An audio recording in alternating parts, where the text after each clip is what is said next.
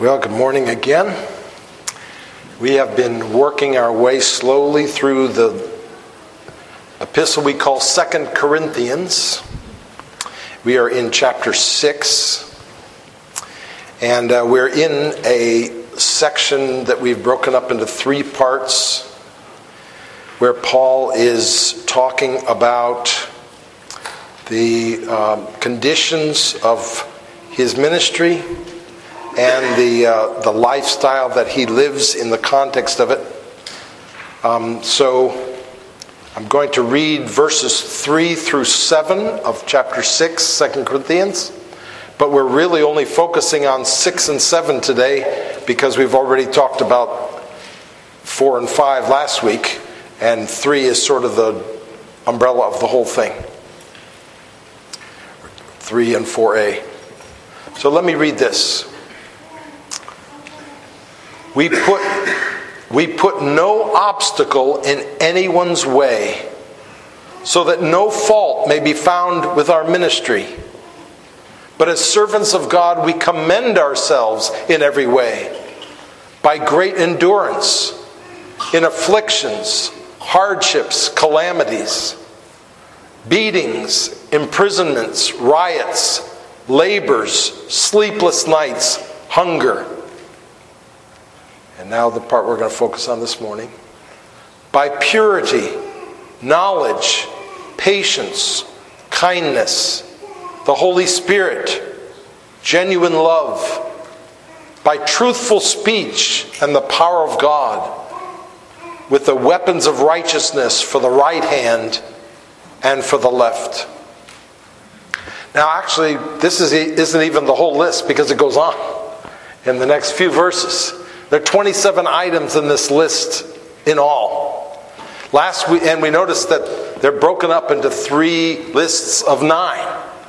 And last week we talked about the first list of nine that were all about suffering, persecution. And then this morning we're going to look at the second nine, the middle nine.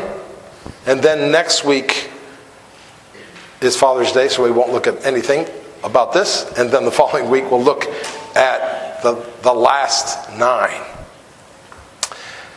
These, this middle nine are nine qualities in the context of suffering, the nine qualities which make for his the good witness that Paul is able to maintain. In other words, they're nine characteristics of life which commend the gospel.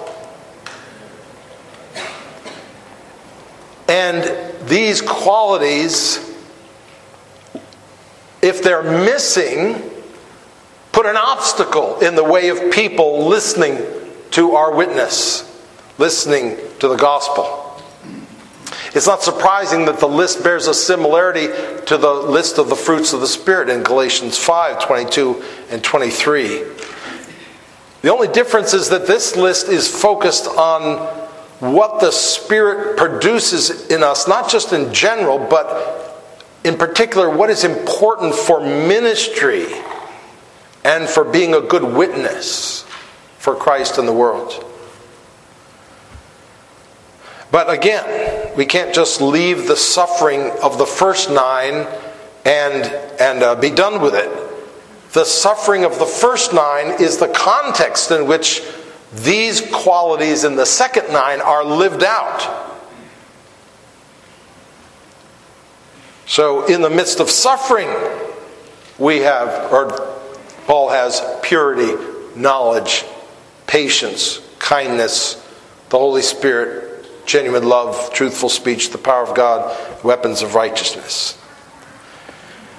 Now, last week in the first nine, we saw that the nine divided neatly into three threes. And we as Presbyterians just love that. That symmetry. Well, I'm sorry to disappoint you, but the middle nine do not split into three threes. They split very naturally and obviously into pattern of 2241. Now I hope that you can endure this. I know some of you think that if it's not symmetric, it can't be right. But the fact is, it's 2241, and you're going to have to live with it. Okay, so the first two of these, the first pair purity and knowledge. These two virtues describe where God wants our heads and where God wants our hearts. The head should be filled with the knowledge of God, and the heart should be pure before Him.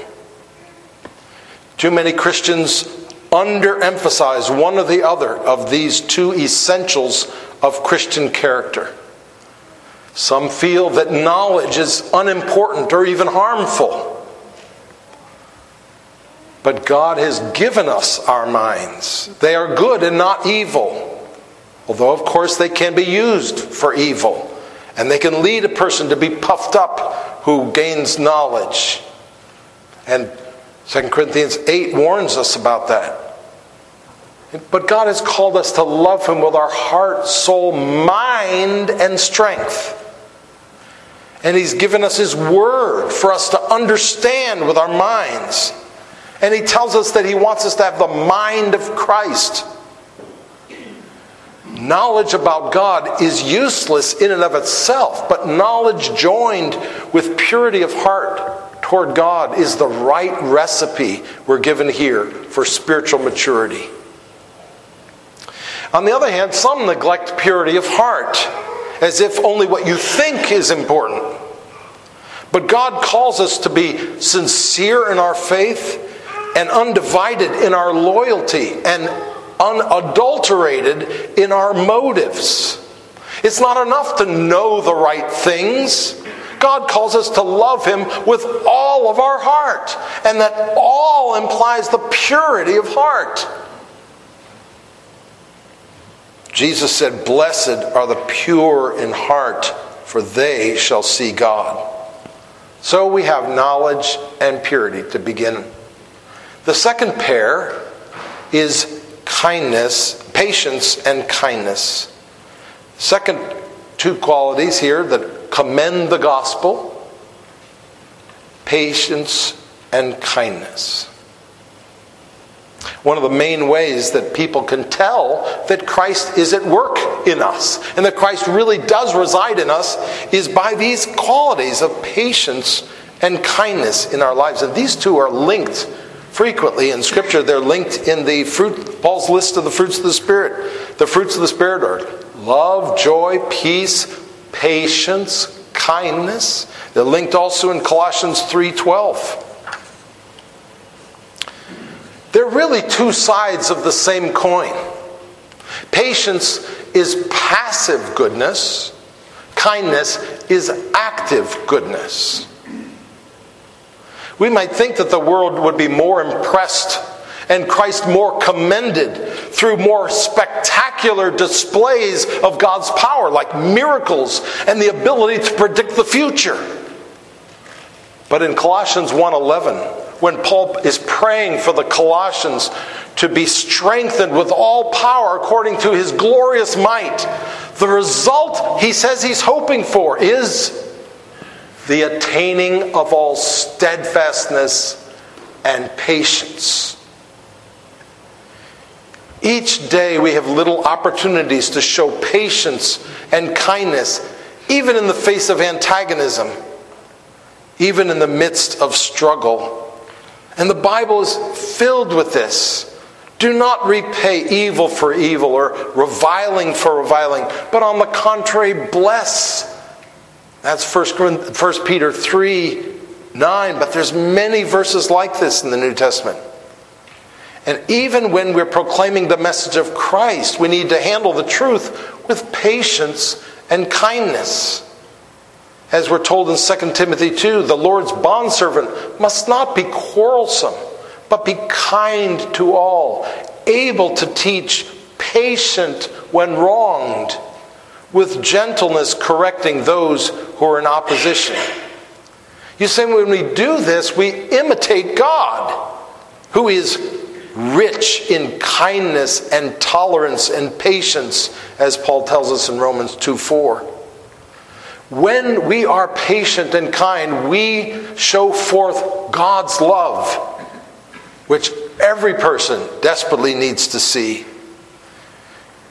Sadly, in my observation, many Christians have gotten sucked into the thinking that it pervades the society today that somehow we serve God by demanding our rights. As if we are just another special interest group vying for power among the rest. This is not the way we should be thinking. It is by kindness and patience that we engage the world. This kind of living is what Francis Schaeffer called the final apologetic. The way we live argues for the reality of Christ even more than the arguments we can muster. And now, the four of the 2241.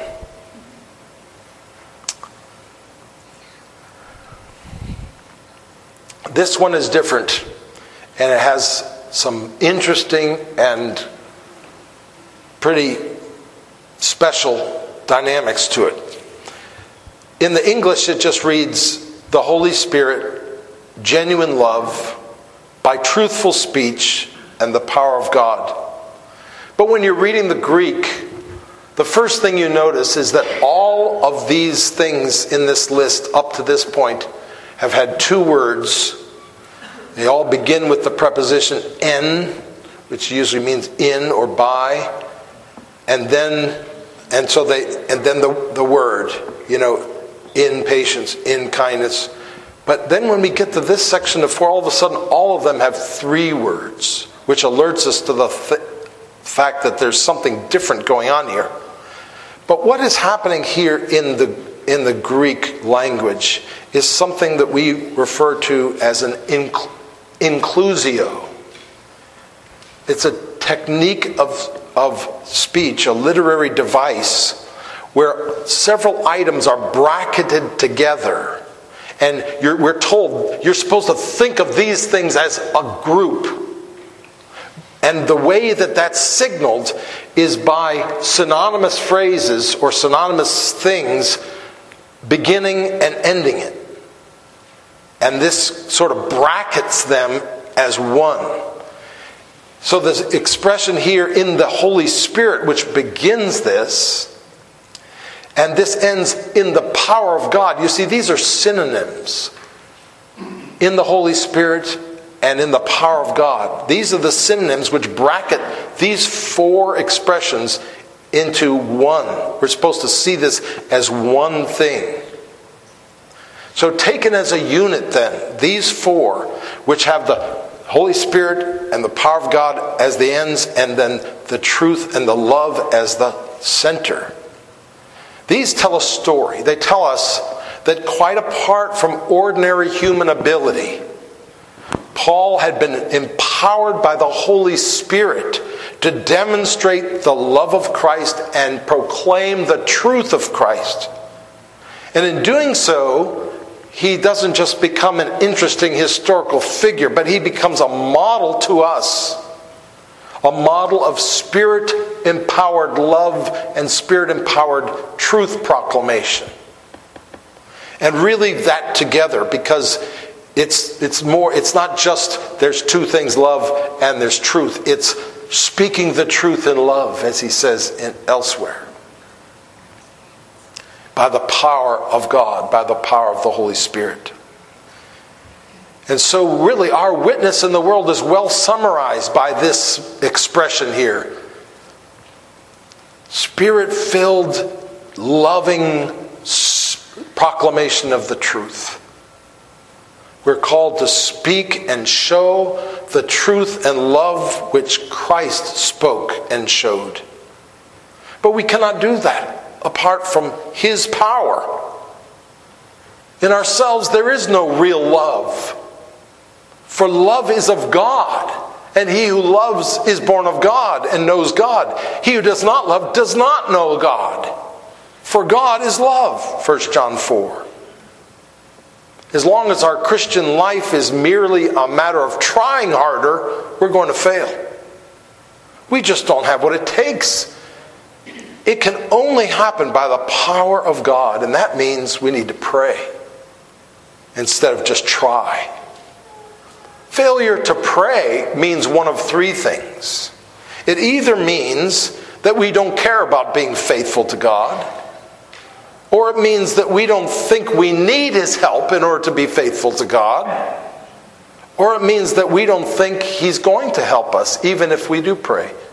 I would suggest that you think about those three things because I don't know that there's any other, for a Christian person who doesn't really have a pattern of praying to God for help Help me to live my life the way that you've called me to live. If that's not a pattern of your life, which of these three is it? It's only it only can be one of these. Either it is that we don't care about being faithful to God, that that's just not important to us, or we don't think we need his help to be faithful to God. We think we can do it on our own strength. Or we don't think He's going to help us even if we ask, even if we pray. So think about that. And whichever it is, I think it's pretty obvious where the problem lies. Well, the last one, the one of the 2241, is commending the gospel by the weapons of righteousness, or as it says here, the weapons of righteousness for the right hand and for the left. In order to commend the gospel to the world, Paul makes full use of the weapons that God has given to him. And there are two qualities of these weapons that Paul talks about here. First, they're weapons of righteousness. Now, that's interesting. They're weapons of righteousness. He tells us more about this in chapter 10. So we're in 6, we'll be in 10, probably in four years. I don't know. Anyway, um, in 10, 3 and 5, he says, For though we walk in the flesh, we do not war according to the flesh. For the weapons of our warfare are not of the flesh, but divinely powerful for the destruction of fortresses. We are destroying speculations and every lofty thing raised up against the knowledge of God, and we are taking every thought captive to the obedience of Christ. Obviously, we'll talk more about this, but there, this is what the, the idea of righteous weapons, that it's not just human weapons. It's not just the kind of weapons people usually use to influence each other in this world. But these are righteous weapons, which also implies that there are unrighteous weapons, which means that they're tools that people, that we might be tempted to use to influence people for Christ that are not the right kind of tools that should be used. For instance, trying to spread the gospel by force, which is sadly, you know, something that happened at times in church history, and I'm sure happens in other ways today. Let me ask you this if there was a great revival, and 98% of the people of our country became Christians, and, you know, pretty much a Christian nation in that sense what would you think you should, should be done about the other 2%? If you think that they should be punished in some way for not accepting the Lord, even because it was so clear and obvious that that's the right thing to do, then you believe in spreading the gospel by force. I would suggest. I believe that's a contradiction of the gospel. We don't use weapons of the flesh.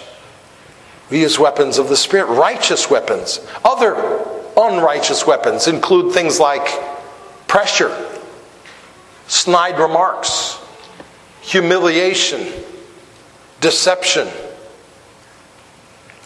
But instead, God calls us to use righteous weapons like the loving presentation of the gospel, helping people in need, even if they oppose us. Prayer, good deeds, even praying for our enemies. Humility, sincerity.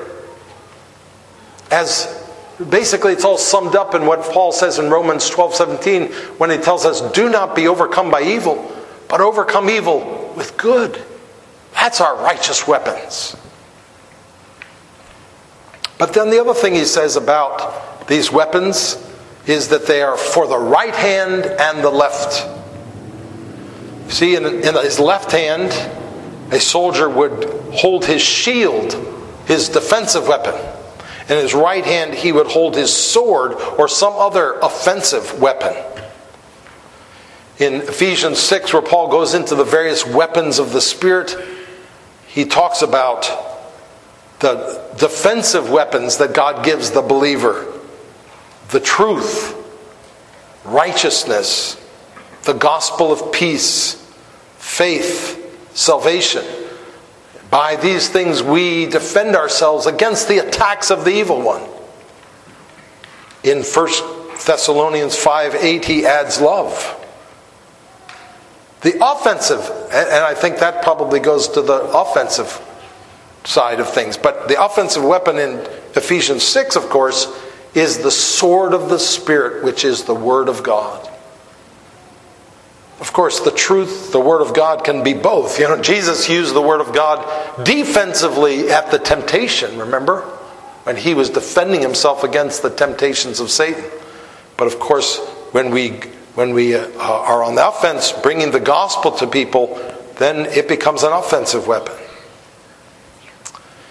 And so we see that Paul commends the gospel by enduring trouble with godly virtue.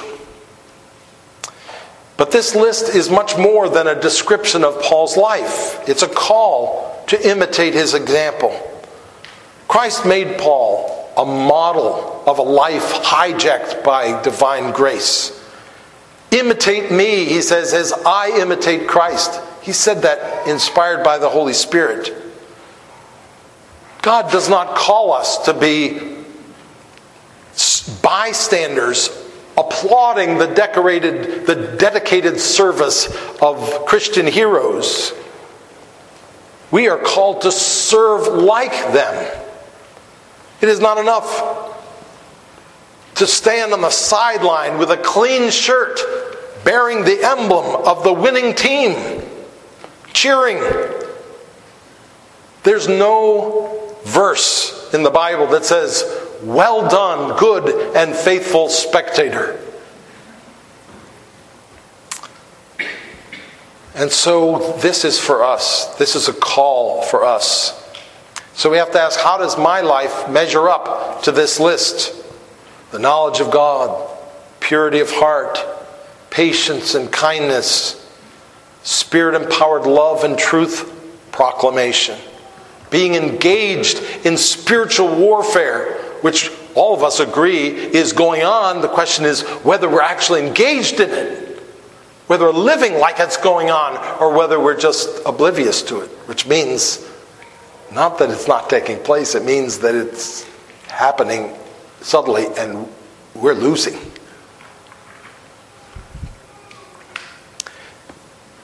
I hope that we are not content to put an obstacle in people's way to listening to the gospel. I hope that if we read things and realize things in our lives that indeed put that obstacle in people's way, that that bothers us. We ought to feel bad if that is the case, if we are damaging other people's view of Christ. But of course, it's not enough just to feel bad. Maybe it's something that you've known about for a long time and have tried to change many times. Maybe there's been a long term intolerance, I'm sorry, a long term tolerance of sinful patterns in your life a peaceful coexistence with something that you know does not honor the Lord in your life. Well, maybe it's time to repent before the Lord and before the people you've hurt. Maybe it's time to start praying urgently for God to deliver you from that sin. I say it's okay if you've given up on changing. But it's not okay if you've given up on being changed.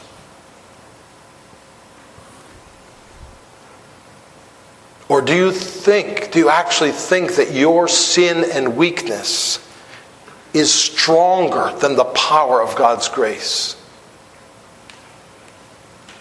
Don't think that way. And let's begin shaking the doors of heaven with urgency in prayer for God's intervention in these things in our lives. The fact is, though, sometimes we don't want to change. If we're honest with ourselves, the reason that we're not passionately praying that God would change us is because we don't want to change.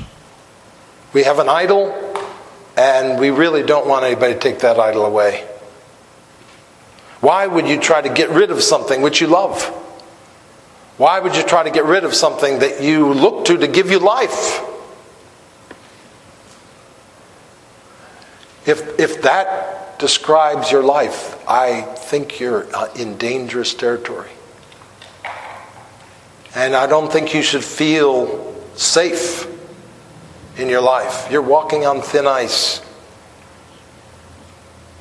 And I think you feeling secure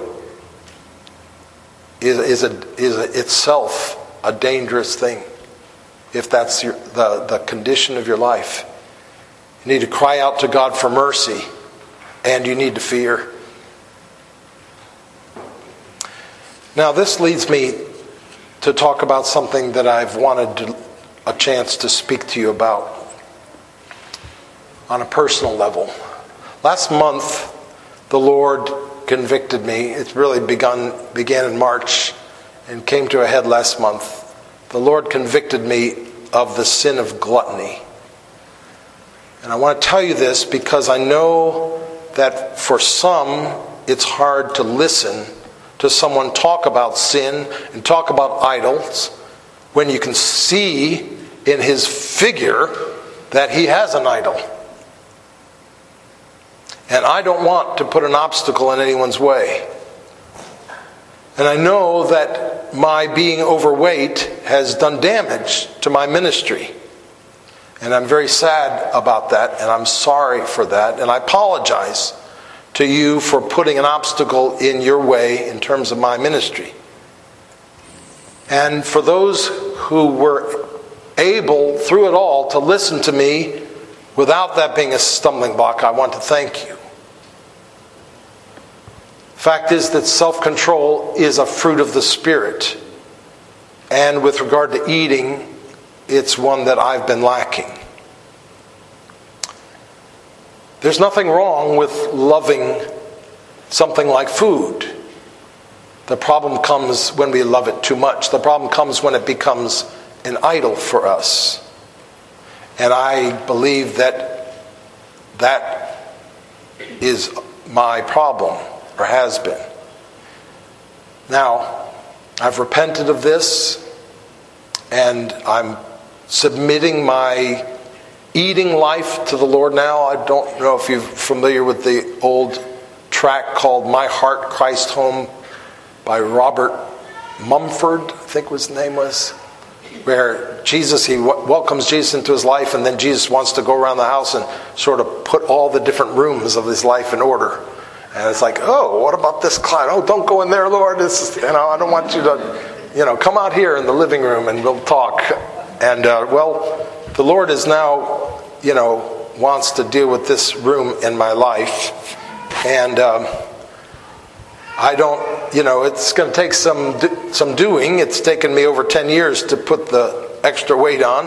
It's not going to go away overnight. I appreciate your prayers for that. I certainly need the Lord's help. Um, but I do want you to know that there's been a conviction in my heart and a change in my the way I view this whole thing. Um, I also want to tell you about two blessings that the Lord showed me in this. One was that um, I always resented the fact that, um, you know, there are other people, uh, even in my own siblings, who ate as much as I did and were skinny as anybody would ever want to be. And, um, and the Lord showed me what a blessing it is that that's not my case.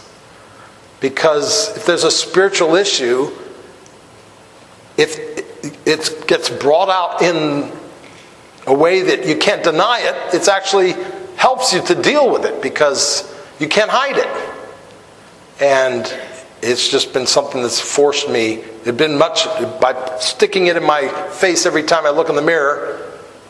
It's uh, it's actually a blessing to help me to deal with it, a spiritual issue that I needed to deal with. But second of all, I'm grateful to God that He showed me this and convicted me of this in a time when I didn't have some big health problem that came out of it. Because, you know, it could have been a blood pressure problem or a heart problem, and the doctor says, Boy, if you don't lose weight, you're gonna you're gonna die. And no doctor said that. All the numbers are good, and and I haven't had that. And that's a blessing too, because again, this is a spiritual issue, and I want to deal with it as a spiritual issue and not as a health issue, even though it can it is also a health issue. But first and foremost, it is a spiritual issue, and that's the way I'm grateful that the Lord has helped me. And if there's any other aspect of my life that you feel contradicts the gospel that I'm trying to preach, please tell me because I don't want anything in my life to put a stumbling block in people's way of the ministry. So let's come to the Lord's table.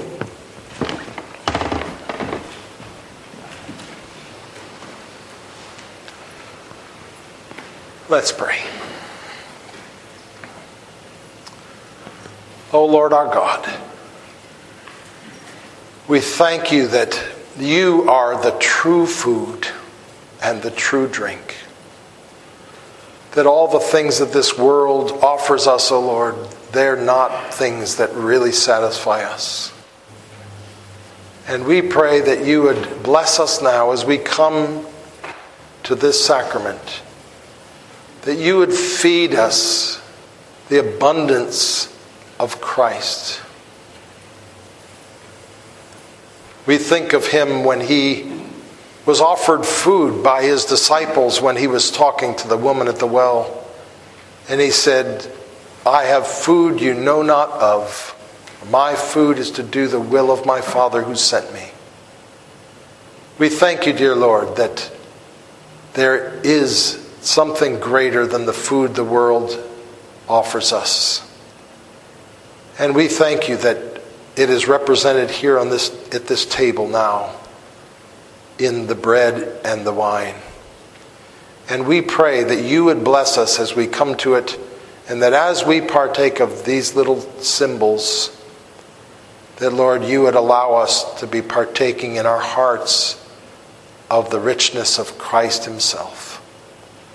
We pray in His dear name. Amen.